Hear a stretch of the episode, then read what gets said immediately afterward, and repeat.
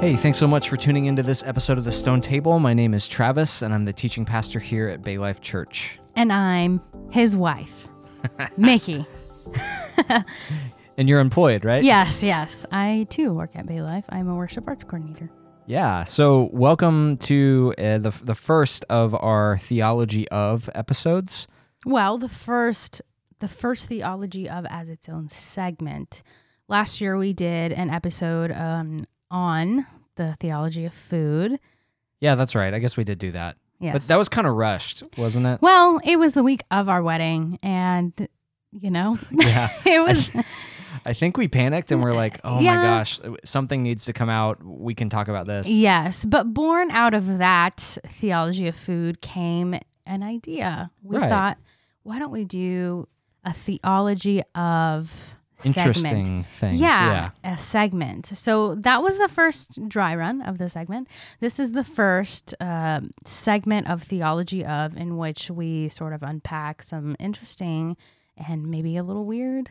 Topics. yeah. Topics, Yeah. yeah. It's um. I, I think we should probably at some point come back to theology of food. Yes. Now that we're doing it as an actual segment, but Yes. We'll we'll come back to that. but I I think all of this is kind of born from the fact that we, especially like at night over dinner or like in the morning on our days off over Mhm. coffee, have all these really weird conversations Yeah. about just different topics and go, well, how do how do we think about this strange, obscure thing theologically? yeah. And and those tend to be kind of like my favorite conversations. Yeah, they're the best because there's so many things that it's just so many random things that we talk about that we're like in Psalms this says this or you know the Bible actually has a lot to say about whatever and it's kind of like a mind-blowing time Yeah. and those are our favorite times through our conversations. And so, through the Theology of series, we want to bring those maybe some weird topics or daily topics that we wouldn't even think that there's theology in them, hmm but look at them through an angle in which we think, well, what does the Bible say about this topic? Yeah. Or how can we think theologically about this topic? Absolutely. And, and I think it's important to recognize we're not sitting around going, what's something other than salvation that we can talk about? Right. But but rather we're we're saying, okay, how, how does our salvation work itself out into every area of life? hmm We're almost kind of asking the question in this segment, what is our salvation for?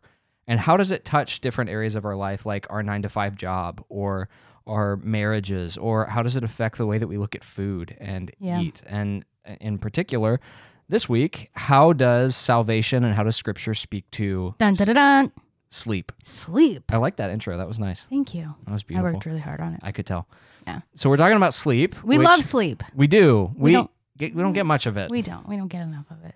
no, it's so. I, I'd be interested to know your background here. My my relationship with sleep, sleep, sleep. my relationship with sleep, especially when I was younger, was that I hated it. Like I didn't Mhm. like the idea of going to sleep. One of my favorite things as a kid was going to sleepovers at my friend's house, and I would try and convince everyone else at the sleepover to stay up all night with me. Yeah.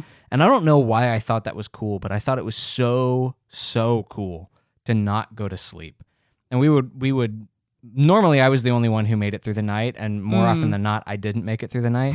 but the next morning we didn't feel good. We felt awful Right. and we're kind of miserable and the rest of the day was totally destroyed because we were exhausted.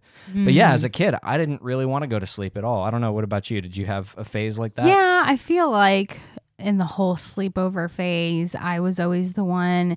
Like, whenever I would go to someone's house for a sleepover, we would watch a movie, and by the end, I would be the only one awake. So, for example, one of my favorite movies, The Princess Diaries.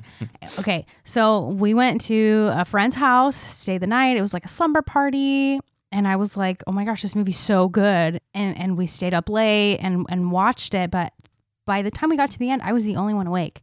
Everybody else had felt like fallen asleep. So, I think so ha- sad. I know it's such a great film. And halfway through, everyone started kind of dozing off.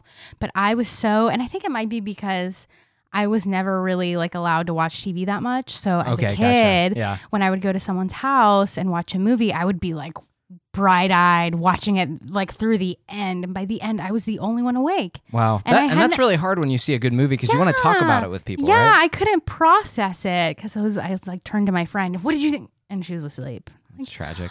Yeah, so that was pretty sad for me. So uh, during sleepovers and things like that, I, I never was like, we have to stay up late, but I loved it because I was not allowed to do that. Right. So I was, I would just be the last one to fall asleep, and it would be a little lonely. It's yeah. Yeah. It was kind of like a punk rock moment for you, but it was it was bittersweet. Yeah. Yeah, I, I think we've also kind of experienced this once we got married. Like, but before we got married, I, I feel like we were always hanging out with our friends until super late in- Yeah. at night, and you know, I No problem. No we would just stay up. right, and like even for me, like, gosh, I had no problem staying up until one or two o'clock in the morning, hanging out at Three Coins or Right. at, at the diner or Denny's or anything like that. Yeah. But then once we got married, it was like instantaneous. Oh my gosh. On our honeymoon, eight o'clock would roll around and be like, man, it's it's late. It's time for bed. Yeah, and we were like, what is happening to us? somehow this covenant has turned us into Yeah. old people that can't stay yeah, up past sundown. instantaneously. Right. Yeah. So so I think one of the things that is maybe a challenge for us is with something like sleep, it can feel like a waste of time, Mhm. right? Because you, you're you're not productive when you sleep. You can't keep doing your job. I guess I guess if you make a really good post on social media before you go to bed, the likes will keep rolling in even as you sleep Yeah. but but it does seem like it's a waste of time and yet i think from some of the research and reading we've been doing it, it turns out that when we sleep our bodies are actually doing a lot what, what's some of the stuff that you came across as we kind of prep for this episode Yeah. So as we as we thought through this and we tried to incorporate a lot of scientific research behind sleep, we realized that there's a lot that goes on while we sleep, in particular with our brains. And so a lot of the stuff that we read through um, all seem to say the same thing. So I'll read an excerpt from a chapter in Andy Crouch's The Tech Wise Family, which is a great book. It is way. really really good Yeah. we should have him on the show We should. we yeah andy if you're listening please come on the show Yes. So he actually wrote a chapter on waking and sleeping.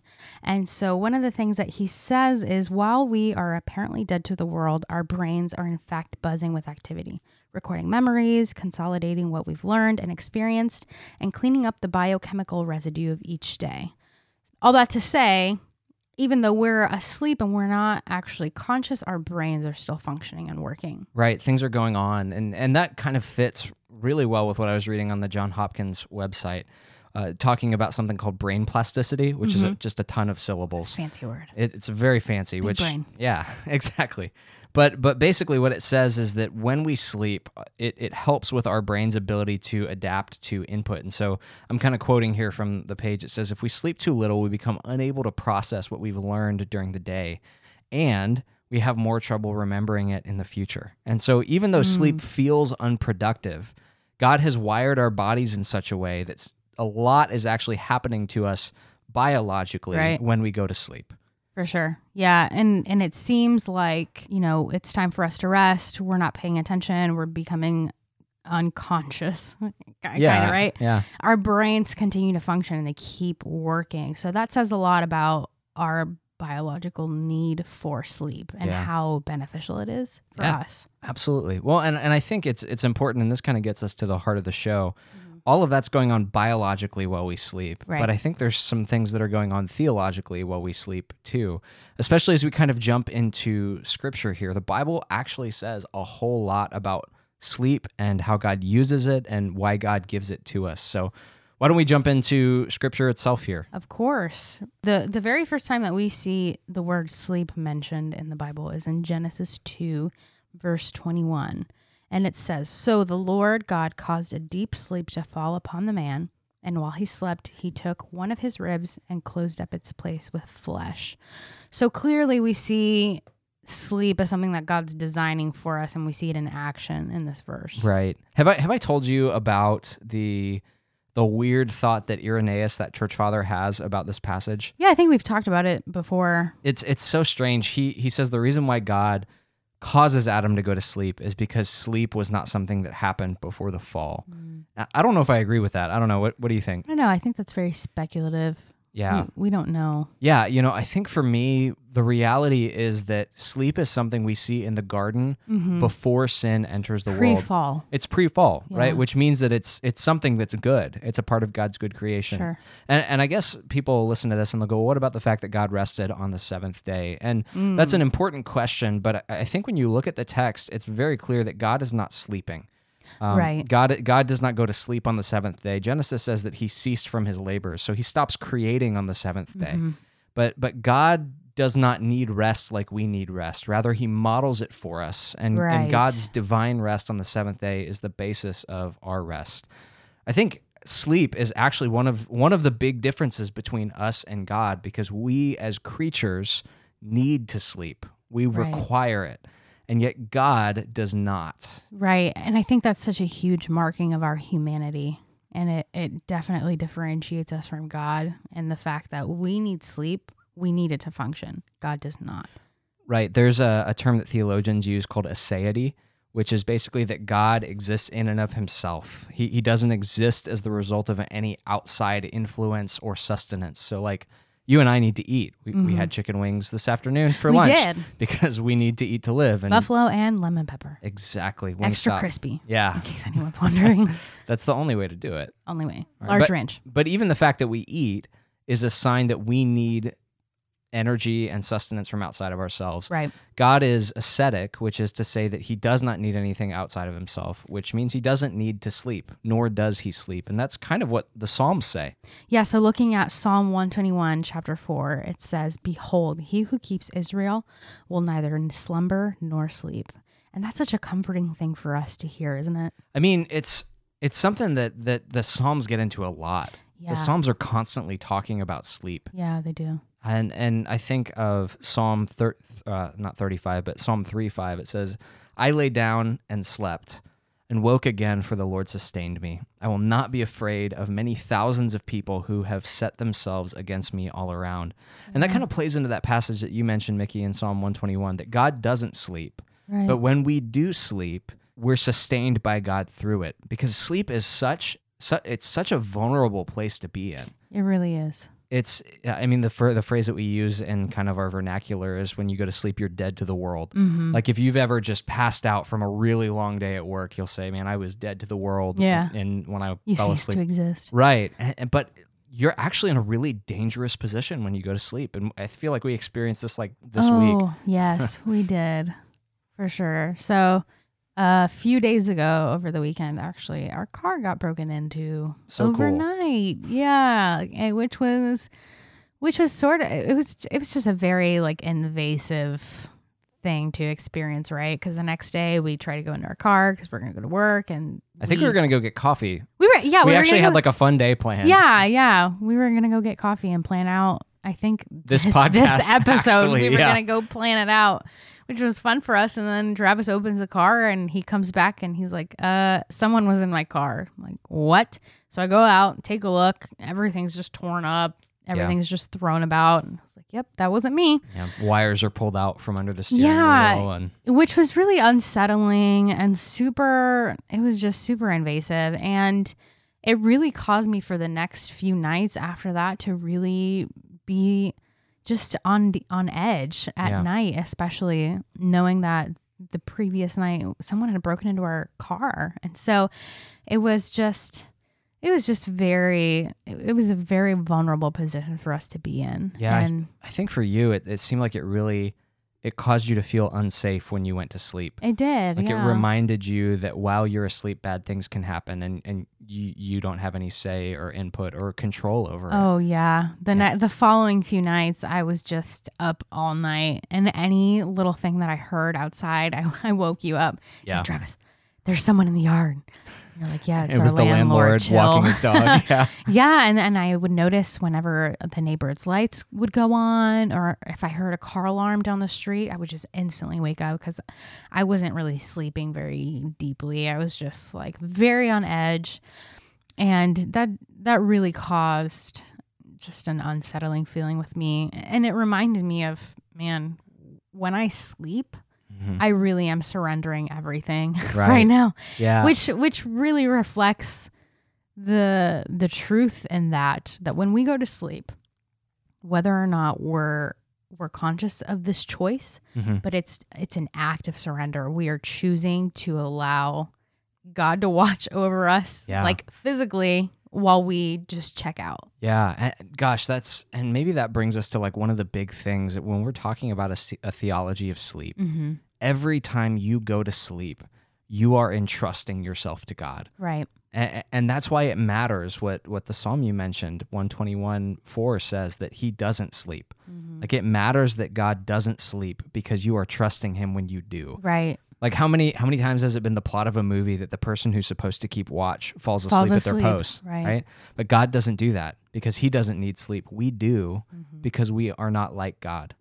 And yet, we can sleep in comfort and in peace because our God doesn't sleep. Right. Yeah. And and that's a verse that I go to in the in the midst of those times where I'm like, I don't know, can I go to sleep without having to worry? And and it's like, well, I'm gonna choose to trust that that the Lord's watching over us. Maybe Right. our car got broken into, but our house didn't. Right. So we were safe. And so it's just it's a trust thing. And Yeah. It's a process too for us. So know that this topic of theology of sleep is very much A live issue in our house. yeah, it really is. It's really relevant to us, and th- this is just as much for us as we want it to be for our listeners. So. Yeah, absolutely. You know, um, did you read the Christopher Ash book that was kind of on our stack of Yes, resources for this? yes, I did. One of the things I thought was really good in that is he talks about how when we refuse to sleep because we need, you know, we need another hour to get more work done or we Mhm. can't sleep because we're worried, we're actually trying to take the place of God. Right. Like it's almost this act of defiance going, I don't trust you to, to watch over me in my sleep. Yeah. I don't think I have limits. Mm-hmm. When when we refuse to sleep, and I don't think I was consciously doing this as like an elementary schooler at sleepover parties, but when we refuse to sleep, we're saying, I'm like God and I don't need this. Mm-hmm. And so it's it's this unintentional act of defiance. Whereas when we say, I'm going to go to sleep and I'm going to trust God, we're also saying, I'm not like God and I need sleep and I need Him to watch over me in the middle of it. For sure. And and no matter how hard we try to keep that up, I'm telling you, a couple nights of not sleeping, and I am very much aware of my weakness Yeah. as human. I think like I our first can't- take of this podcast was Oh, evidence of how little sleep we've yes, gotten. it took quite a bit. So Yeah.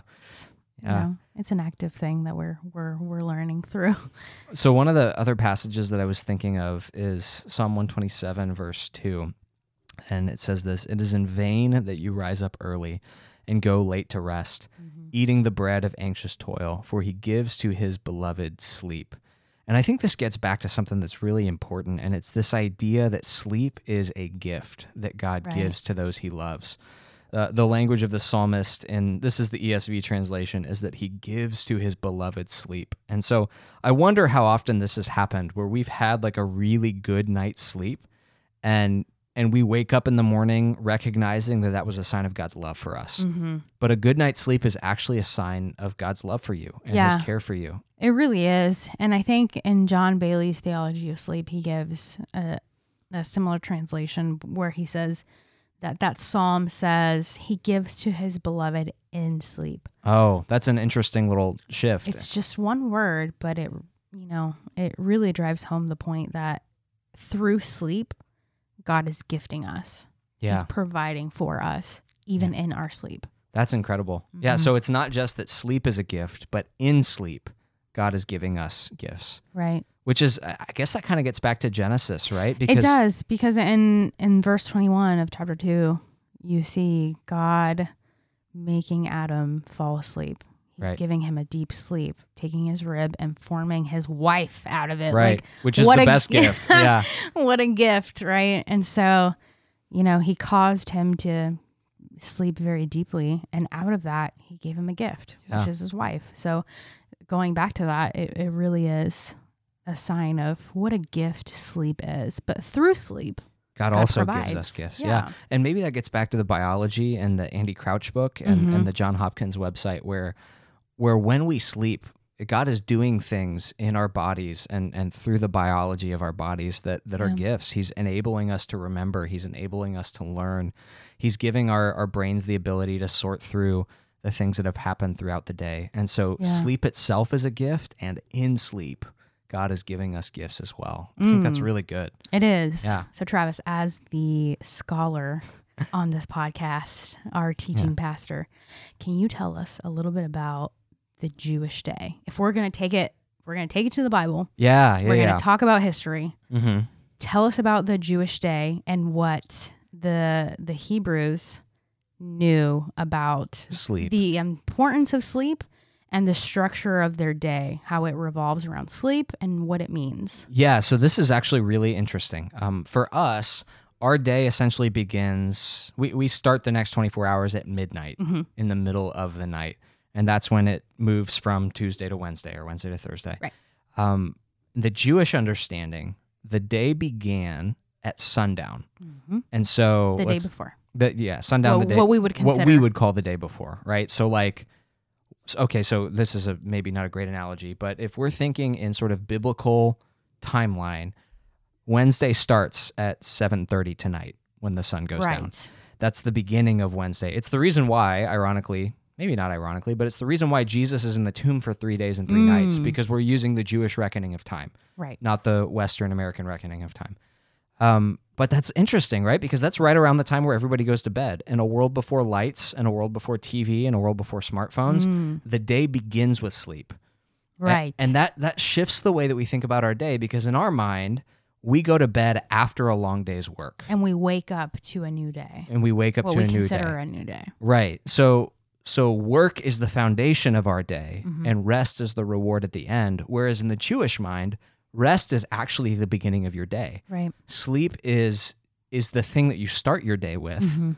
and you work out of the overflow of that rest Mm. and i think that that's a that's a really it's, it's a different way of viewing time it's an Yeah. Mm-hmm. important insight that that our sleep our entrusting ourselves to god's care is not something we do at at the end of our day but it's actually the foundation for our day and everything else we do Yeah, very true. And and I like the point that you bring up with considering our workday as as an overflow of the rest that we've received yeah in the beginning.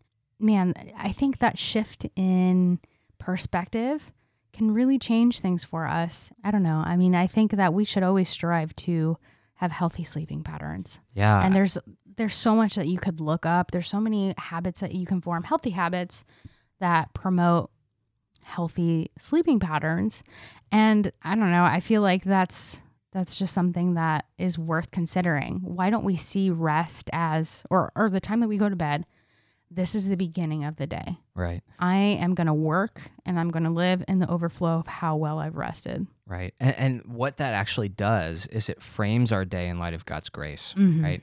Because if our day begins with the sleep that God gives us Right. and gives gifts to us in, then every good thing we do throughout the day is the result of God's grace to us in that night of sleep that we've had. And and so it makes the, God's grace that much more tangible in everything that we do. Exactly. And I think that's even something that non believers engage in without even knowing. Without even recognizing it. it's that when we go to bed, we are surrendering everything and we are trusting that God, it's an opportunity to trust God, Mhm. that He is watching over us and keeping us safe. And it's something that we as believers do without even realizing, and, and people who are non believers too. Yeah. There's so many ways in which we have to trust God. It's just woven in our nature. Right. Our Right. bodies are built to be dependent. And so Right. so much so that e- even like you said when a non-Christian goes to sleep, they don't even realize it. But they are resting in the common grace of God that he Mm-hmm. Will watch them while they are dead to the world. Exactly. So I'd like to pull a quote from the Andy Crouch book. Yeah. Again, going back It's to the so Tech. Wise family. Yeah. We we need to do like a book review on this or something. yeah, It's we really good. do. It's phenomenal. It is. And so again in his chapter on waking and sleeping, he says, and I'll quote, The lilies of the field close up their blooms at night and rest patiently for the next day. But we, cloaked in ghostly light, make tomorrow's troubles today's and tonight's instead. The devices we carry to bed make us feel connected and safe, actually prevent us from trusting in the one who knows our needs and who alone can protect us through the dangers and sorrows of any night. Mhm. So, segueing into more of like a Practical. practical uh, approach to this is we all know, we've heard it over and over again, our cell phones, our TVs, things at night really hinder us from being able to rest fully in the in God's protection. Mhm. So that was just something I really um I really enjoyed and I really appreciated about his chapter on waking and sleeping and how things like our cell phones really affect the way that we engage with God's grace. Yeah, man, I, and that brings us to something that I think would be really, really practical. Mm-hmm. Which I'll just admit up front, we're not currently doing, but maybe we work. We on this. should. I was Yeah. gonna say actually, you know what we should buy? like an alarm clock. Yeah, an acoustic alarm clock. Acoustic alarm clock. Yeah. yeah. Uh, but but I think that's such a practical thing. Like you, in your phone, you have access to everything going on all the time. Yeah. We know from all sorts of studies how bad the blue light of a screen is for being able to go to sleep. And it causes you to borrow trouble from tomorrow when you should be trusting God for the night's rest ahead. hmm And so, really practical. If you're looking to implement some of the stuff we've talked about just with trusting God in your sleep and viewing sleep theologically, put your phone in the other room when you go to bed Yeah. and buy an acoustic alarm clock and yes. and Set allow yourself to just trust God and go to sleep and not worry about responding to the latest tweet or keeping up with the latest news or anything like that. Right. So maybe in the future we'll do a theology of technology. I think we should. Maybe Yeah. that's a thought. Yeah. So it's probably good at this point to kind of wrap things up and, and sort of summarize what we've talked about. I don't mm-hmm. think we've even begun to scratch the surface of this theology of sleep. There's so much. There's so much we could say, but but if we're going to talk about sleep theologically, I think there's a couple things that we can kind of camp around. One, sleep is a part of God's good creation. It's mm-hmm. in the garden before the fall enters. Two, God doesn't need sleep, but we do. And mm-hmm. because we do, it's good news that God doesn't need sleep because when we sleep, we're vulnerable. And yet, what mm-hmm. enables us to have a, a good night's rest is trusting that the God who doesn't sleep is going to watch over us. And then, maybe finally, this is an important thing to say that sleep is a gift from God. And also, in sleep, God gives us gifts. And so, every Yes. time we sleep, it's an opportunity for gratitude. Mm. Every time we close our eyes and go to bed, it's an opportunity to trust God to care for us through the night. It's also an opportunity for gratitude to receive the good gifts of God.